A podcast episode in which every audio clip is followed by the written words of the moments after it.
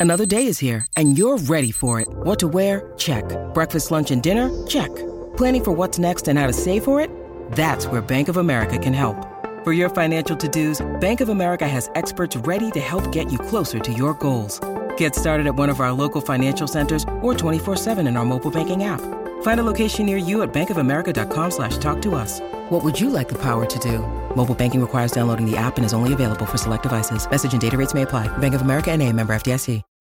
When you need mealtime inspiration, it's worth shopping Kroger, where you'll find over 30,000 mouthwatering choices that excite your inner foodie. And no matter what tasty choice you make, you'll enjoy our everyday low prices, plus extra ways to save, like digital coupons worth over $600 each week. You can also save up to $1 off per gallon at the pump with fuel points. More savings and more inspiring flavors make shopping Kroger worth it every time. Kroger, fresh for everyone. Fuel restrictions apply.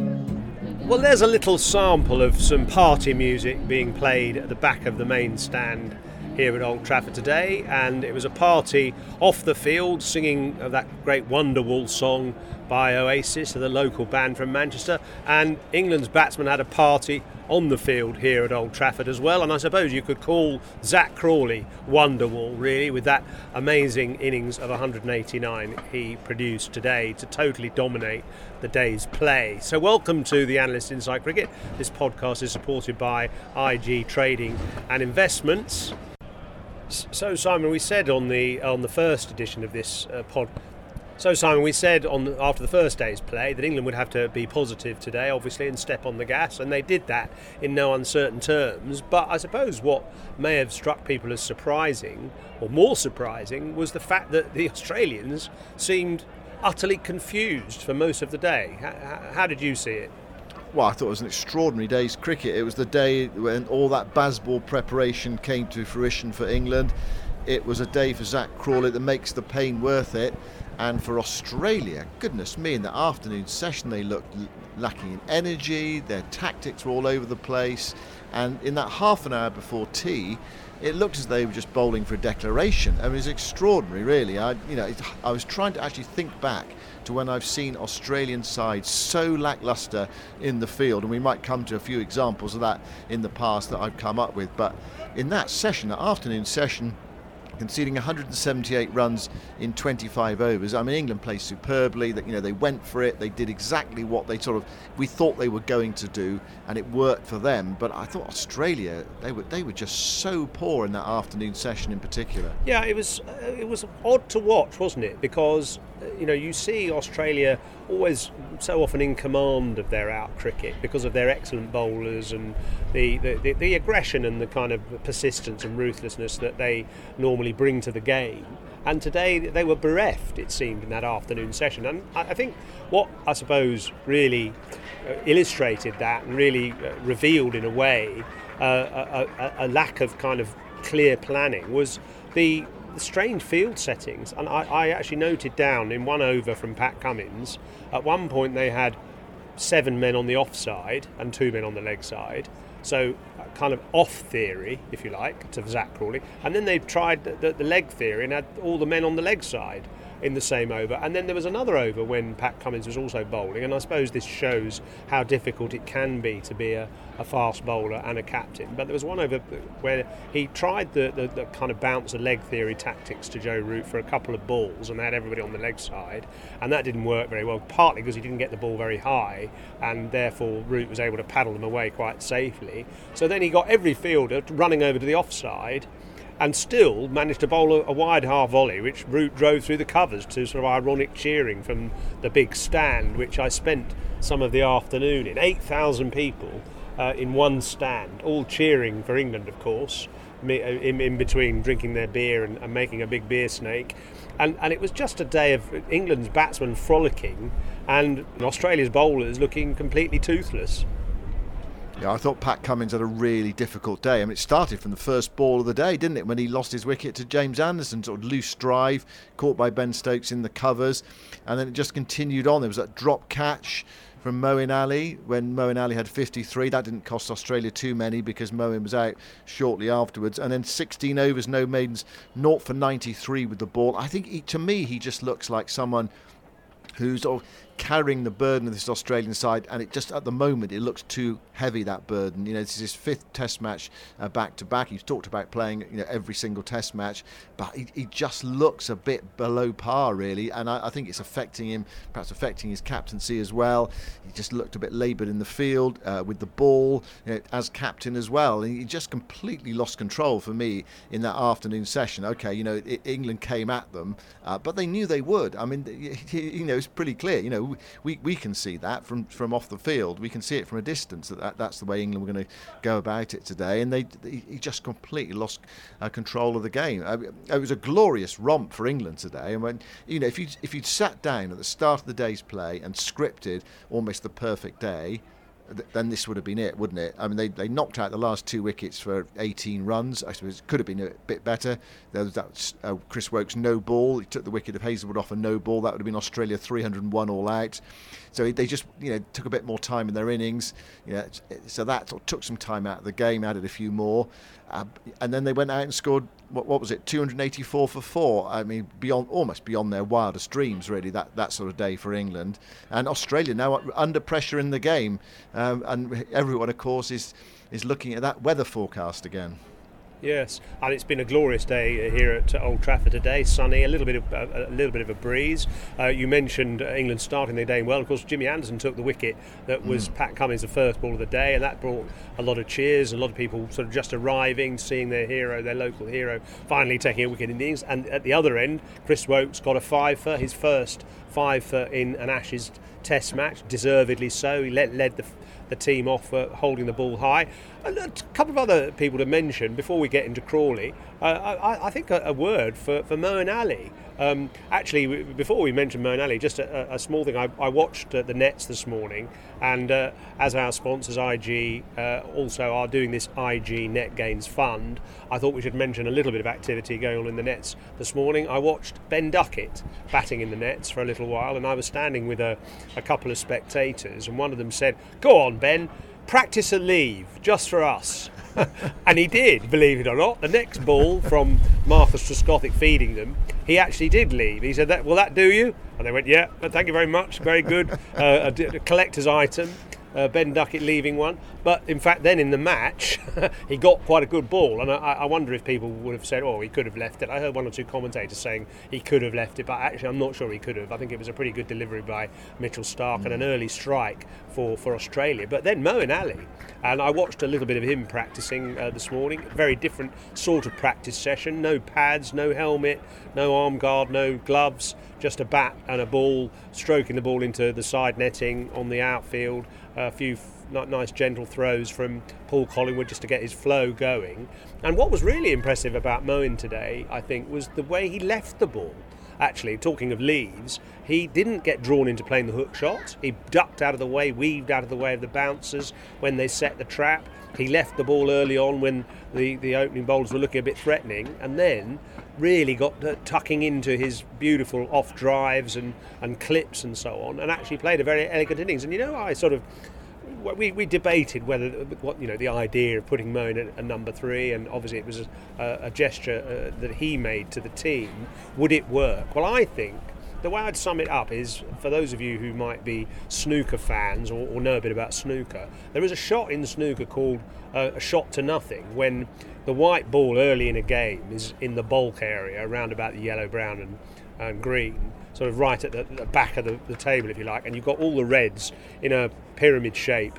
Uh, down uh, at the bottom of the table, and maybe one red has sort of strayed out from the group, and the shot to nothing is an attempted pot from right back at one end of the table to the other, trying to clip the red into a bottom pocket. But if you miss it and you're a good player, you can return the white back to bulk to a safe place. And that's called a shot to nothing. And I think Moeen's entry at number three, long-winded way of saying Moeen's entry at number three is a shot to nothing because he is a barrier to the kind of uh, engine room of the middle order, if you like. But he could also come off, and today he did. He got the whole the whole show going. I thought he played really well. I, I, I thought it was a, a, an excellent and mature innings. He actually batted like a number three. Uh, there was a story that between test matches he went away to work really hard on his batting, and I thought it showed. You're right, he, he left it well. He, he, was a bit flirty on occasions, but he also stroked the ball elegantly uh, through the offside. It was a real sort of feet on the ground innings uh, from Moeen Ali, uh, in contrast to Zak Crawley at the other end, who looked as if he was batting on a high wire in the in the first part of his innings. In complete contrast, actually, Mo looked far more secure than Zak Crawley. When Crawley made 189, Mo was out for 54 and he was dropped just before he was out as well. And there was one other up his shot through the onside that Cummins uh, didn't pick up. But yeah, I thought I thought he he played really well. He looked like a number three. He looked like someone that could could deal with it. And of course, he has played at number three for large parts of his career. It's easy uh, to forget that. And he has played mature Test match innings. He just hasn't done it for a long time. He hasn't scored a Test 50 uh, for four years. Mind you, he's been retired uh, from Test cricket for some of that time. Just on Duckett, Yoz, just before we uh, leave that, good, good story about him leaving in the nets. I thought that the ball he got was a good ball to someone who doesn't leave the ball. You know, he, he, I think some players would have left it, but for Ben Duckett, it was it was like the perfect ball to bowl. It was really good from Mitchell Starc. It was sort of in that corridor, moving away, and Ben Duckett pushed out at it and, and, and nicked it behind. You know, it was one of those. It was it was a decent ball, wasn't it? And uh, probably an even better ball uh, to someone like uh, Ben Duckett. Okay, then, uh, Yoz, we've, we've talked about uh, Ben Duckett, we've talked about Moeen Ali. Uh, we, we should uh, devote some time uh, to Zak Crawley, uh, 93 ball 100, 189 in rapid time. His second 50 from 50 to 100 in only 26 balls, and he, he, he was quite flirty to start with. I mean, there were lots of big drives and misses. There were some inside edges past the stumps.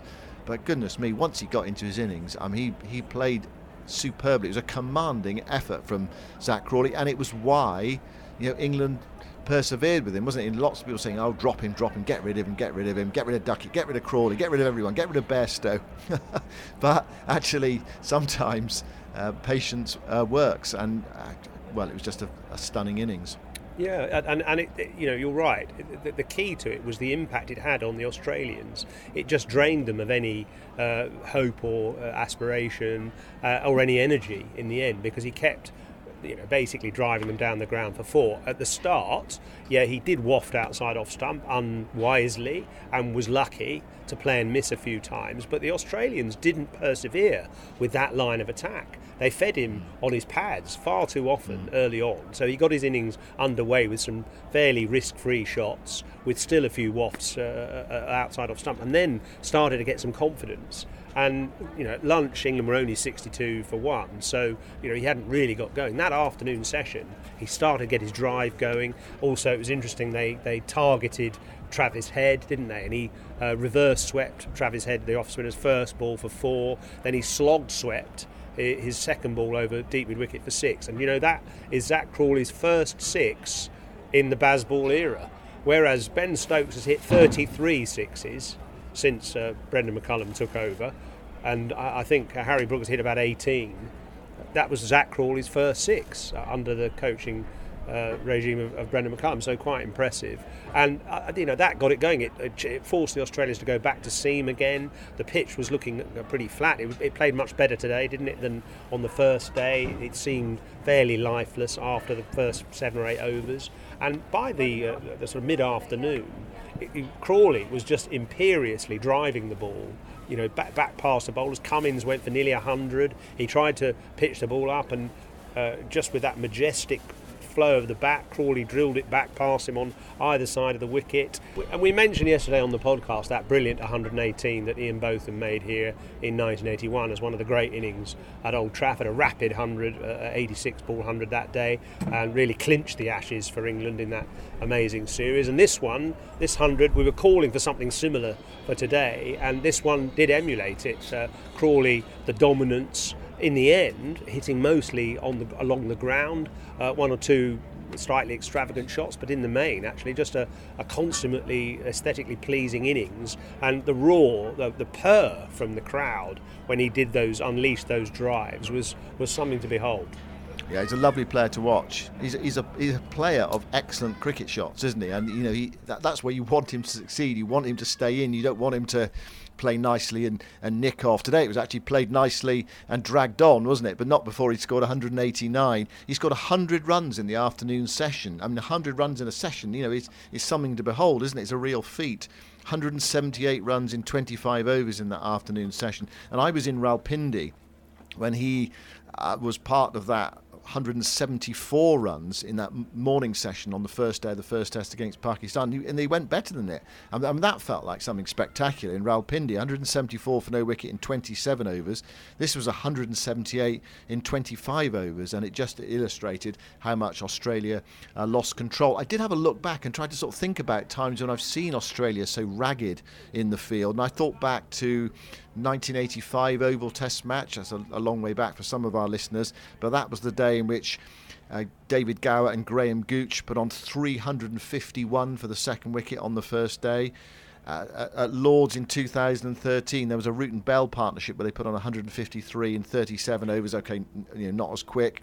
And then Sydney 2011, when England confirmed their Ashes win in 2010-11, they made 644 in 177.5 overs, and there were times when Australia looked very ragged, especially towards the end of the innings. Uh, you know, England made uh, three centurions in that innings, and you know, Australia looked a bit ragged. But I, I, it's hard to remember England, Australia, an Australian team looking so energyless in a, in a, in yeah, a session I, I suppose the, the, other one I would the other one I would say was the uh, uh day at uh, Brisbane when England got 517 for one, and obviously that yeah. was Alastair Cook, Andrew Strauss, and then Jonathan Trott batting through the last day. And at that point, Ricky Ponting was captain the, of Australia at the time, and I remember some some mocking of his captaincy with uh, Australia just completely unable to stem the flow or take any wickets. And uh, at, at, one point there was a short mid-on fielder posted, and someone, some wag, Australian wag, shouted, "Oh yeah, Ricky, that's a great idea. The last time someone was caught at short mid-on was 1932 or something." You know, and by the end the Australian crowd had all gone home and it was just English fans left in the in the stadium. So that was another one when Australia uh, were, were totally bereft and hapless in the field, but it doesn't happen too often. So you know, well played to Zak Crawley, magnificent innings. Well done to England for sticking with him as well. And talking of you know classic performances and great memorable moments here at Old Trafford. We can't uh, go away from the second day of the Test match, the Ashes Test match, without mentioning Shane Warne's Ball of the Century. It is the 30th anniversary of that. There was uh, something on the wall of the pavilion today. I noticed a, a mural commemorating that great delivery uh, with a giant sort of 30 foot uh, picture of Shane Warne with Mike Gatting walking off looking a little bit bewildered, uh, and that's a little kind of rem- memory of, of that great moment. And because we're, we're sponsored here by IG and they're doing the Net Gains Arena, uh, Mike Gatting is going to come and actually face the ball of the century tomorrow in the Net Gains Arena. Meanwhile, I thought we'd just recap that great moment of 1993 with Mark Taylor, the Australian captain who was first slip on that particular day and has a very clear memory of it. I've heard Warney say post that delivery that he really just wanted to get one down there, hopefully land it somewhere around the stumps, get Gat playing forward and defending. Um, and all of a sudden, he just takes those four or five steps, which he does. Out comes this ball. And I remember watching it and I thought, whoa, that's not a bad one. And it actually really drifted a long way. And that's really what did Gat. And then to spin like it did and go back across his body and clip the top of off stump was just, well, as we're now still talking about it, what, nearly 30 years later. If you watch that delivery closely, you'll see that Gat doesn't do a lot wrong. I've heard people say, oh, he should have played back or he, he should have covered the spin more. And, and it's easy when you watch it on television say that's what you should do. But Gat sees it out of the hand, but the, the ball actually opens him up because it drifts. And not a lot of balls drift like that ball drifted. So he opens up to play it what he thinks is somewhere back down the pitch. He wasn't trying to work it to square leg or anything like that. He was he was just trying to defend it. But it opened him up just enough and then spun just enough to beat the bat. The fact that it beat him all ends up and then clip the top of off stump makes it, you know, what everyone considers the ball of the century. I don't believe in that very moment that he thought it bowled him. I, I suspect he, he may have thought Heals might have just bumped the bail off because he looked around in dismay and walked off, still looking at the, the, the big screen to see what had actually happened. And in a way, that reaction was absolutely perfect for us because if he's thinking that, I dare say the England players are thinking, wow, this guy is not just a flash in the pan. All of a sudden, there's this guy who could bowl that sort of delivery and make you look a little bit stupid without bowling at 150, 160 k's an hour.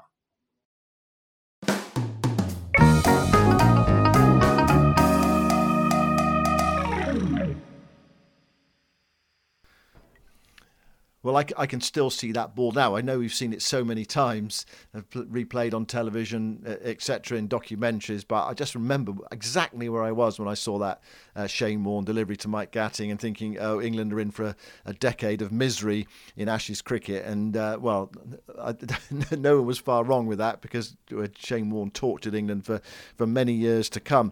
What about this Test match? And I suppose, I mean, just to pick up on that point, Simon, I, I suppose what Australia lacked today obviously was a ball of the century, but a spinner, mm. uh, Nathan Lyon. I think today they really yep. felt his absence more than perhaps his has been noticed before. Definitely. You know, we were talking yesterday. Was it a mistake to leave the spinner out, the Todd Murphy out? Well, I'm not sure about that. It may be Cameron Green who would have replaced him. Would replaced him in this game. Maybe he'll get a big score in the second innings and justify his selection. But Nathan Lyon would obviously have made a difference in today's uh, play because he would have stemmed the flow and he would have been able to enabled the Australian faster bowlers to rotate. But I don't think Todd Murphy would have made that much difference because I think England would England would have targeted him and he probably wouldn't have been any more effective than he was at Headingley. Uh, that said, you know England have played superbly and they're now leading by 67, 384 for four with Stokes and, and Harry Brook ready to fire. Yeah, I, uh, Brook was a slightly curious innings, wasn't he? 14 off 41 balls. You, you came in with just over an hour's play left, and you thought he might better push on, and England might get a lead of 80, 100 by the close of play.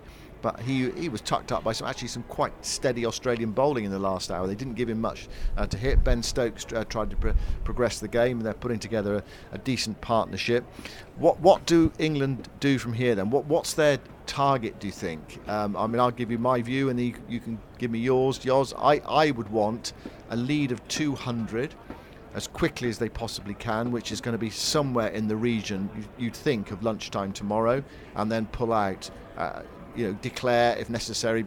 I wouldn't normally declare at, at, lunch on the third day, but you you know you'd press on, get as many as you possibly can. But I, you know, it, it seems as if that weather forecast is unequivocal on Saturday. You know, it's going to rain all day, and there's going to be no play on Saturday. Uh, there might be a, a, few showers around on, on tomorrow as well, on Friday. And the, the final day, the forecast seems to have changed a bit. It, it, the, the, feeling is there might be more play than we thought. So that, that gives you a little bit of latitude, but you, you don't want to waste time, do you? So I'm looking 200 by lunchtime, if they possibly can. So that would be another 130 runs in that first session, which you know, think England would be perfectly capable of doing. Not that Australia will dish up that many overs. The over rate will presumably be uh, quite slow, but they need to, you know, England will need to score around about five runs uh, per over. They've still got Bairstow to come and Woakes and, and Wood. So that, that would be my target, something like that. What, what about you?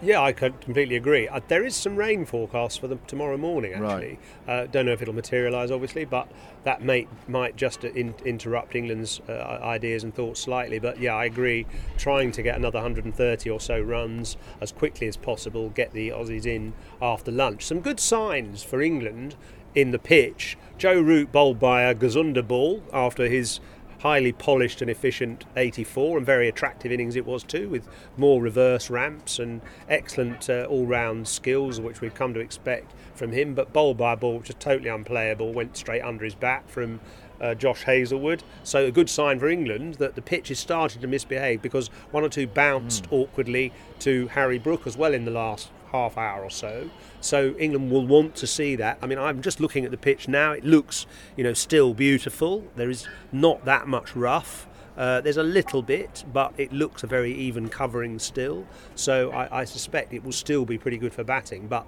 that little hint of uneven bounce, and it's which, which will be some optimism to England. And it's just amazing, isn't it? How much, uh, well, how often bowlers can find something in a pitch when there's scoreboard pressure, whereas they can't find anything in a pitch when the batsmen are dominating and the, the energy kind of goes out of your limbs and the, the hope and expectation goes out of your mind, and you just kind of end up going through the motions, and the batsmen just get on top of you and you can't see any way through.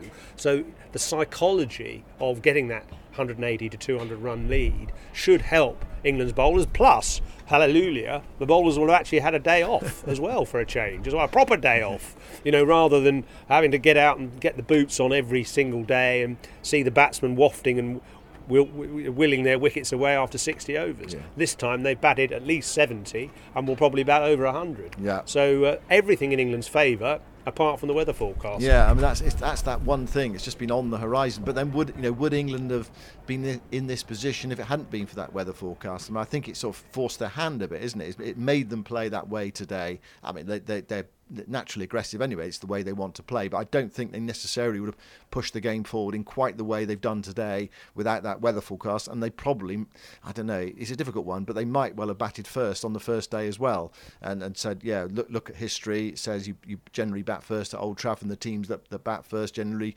do better. If you put teams in, you, you generally don't win at Old Trafford. They're trying to buck the trend of that. So, you know, in a, in a strange way, the weather forecast, you know, it's sort of given that sort of nothing to lose approach.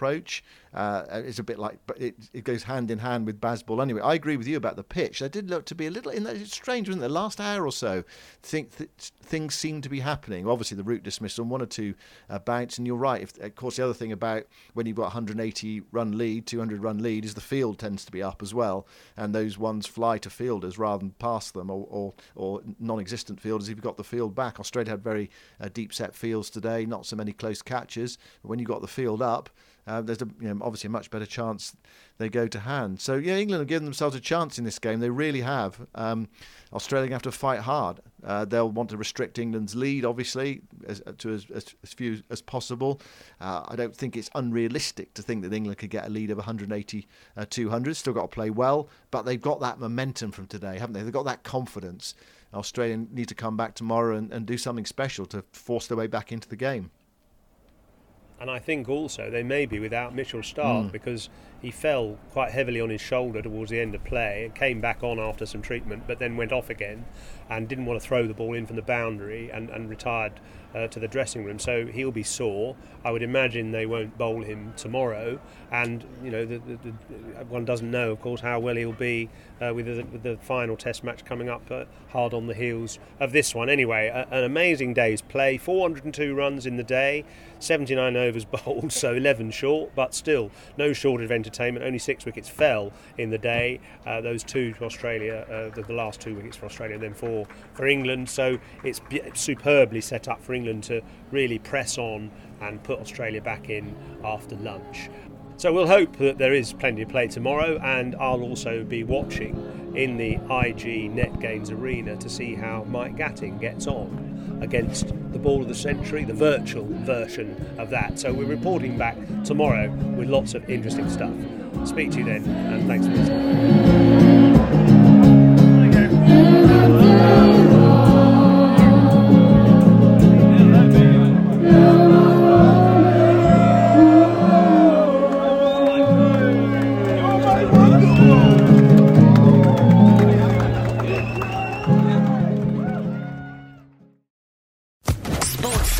Podcast Network.